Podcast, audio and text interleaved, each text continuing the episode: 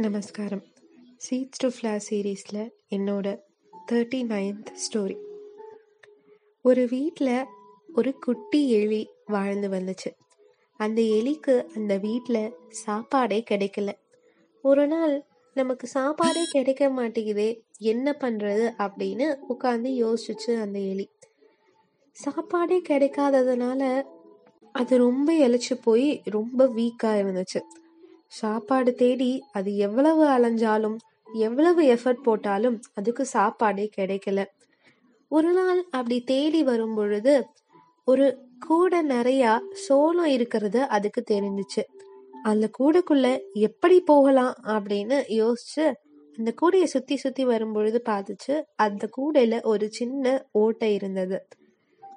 அந்த எலி ரொம்ப ஒல்லியா இருந்ததுனால அந்த ஓட்ட வழியா உள்ள அதால ரொம்ப ஈஸியா போக முடிஞ்சுது. உள்ள போயிட்டு அதுக்கு தேவையான அளவு சாப்பிட்டுச்சு. ரொம்ப நாள் சாப்பிடாமையே இருந்த அந்த எலிக்கு திடீர்னு சாப்பாடை கண்ணில் பார்த்ததும் ரொம்ப சந்தோஷமா இருந்தது. அந்த சந்தோஷத்துல அது எவ்வளோ சாப்பிட்றோன்னு தெரியாம நிறைய சாப்பிட்டுக்கிட்டே இருந்துச்சு. ஒரு கட்டத்துல இதுக்கு மேல நம்மளால சாப்பிட முடியாது அப்படின்னு தெரிஞ்சதும் அந்த எலி சரி கூடையில இருந்து வெளியில போகலாம் அப்படின்னு வெளியில வர முயற்சி பண்ணும்போது தான் தெரிஞ்சது அதுக்கு. அந்த ஓட்ட வழியா அதால வெளியில போக முடியல. ஏன்னா அளவுக்கு அதிகமா சாப்பிட்டதுனால அந்த எலி கொஞ்சம் குண்டாயிருந்தது. தேவைக்கு அதிகமா சாப்பிட்டது தப்புன்றது அந்த எலிக்கு புரிஞ்சுது. இப்ப இதுல இருந்து எப்படியாவது வெளியில போகணுமே அப்படின்னு வழி தேட ஆரம்பிச்சிச்சு ஆனா அதுக்கு எந்த வழியும் கிடைக்கல.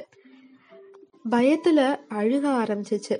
இதோட குரல் கேட்டு வெளியில இருந்த ஒரு பெரிய எலி எங்கிருந்து சத்தம் வருது அப்படின்னு வந்து பார்த்துச்சு.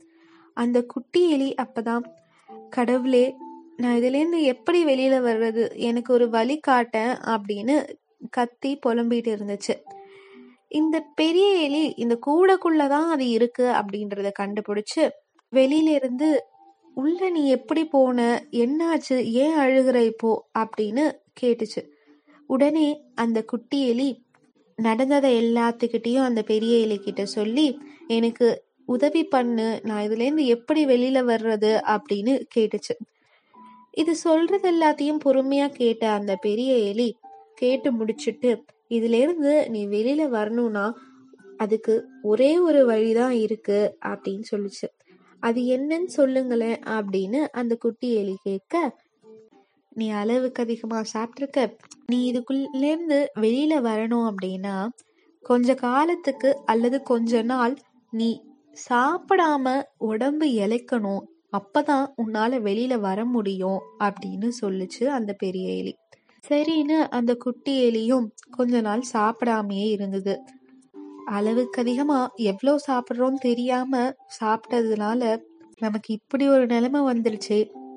இப்போ சாப்பாடு நம்ம கண்ணு முன்னாடி இருந்தும் நம்மளால சாப்பிட முடியாம போயிடுச்சு அப்படின்னு அந்த குட்டி எலி அதோட தவற உணர்ந்துச்சு. கொஞ்ச நாள் சாப்பிடாம இருந்துச்சு.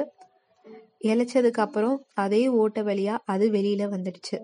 தேவைக்கு அதிகமா சாப்பிட்றது எவ்வளவு தப்பு அப்படின்றத அந்த எலி புரிஞ்சுக்குச்சு.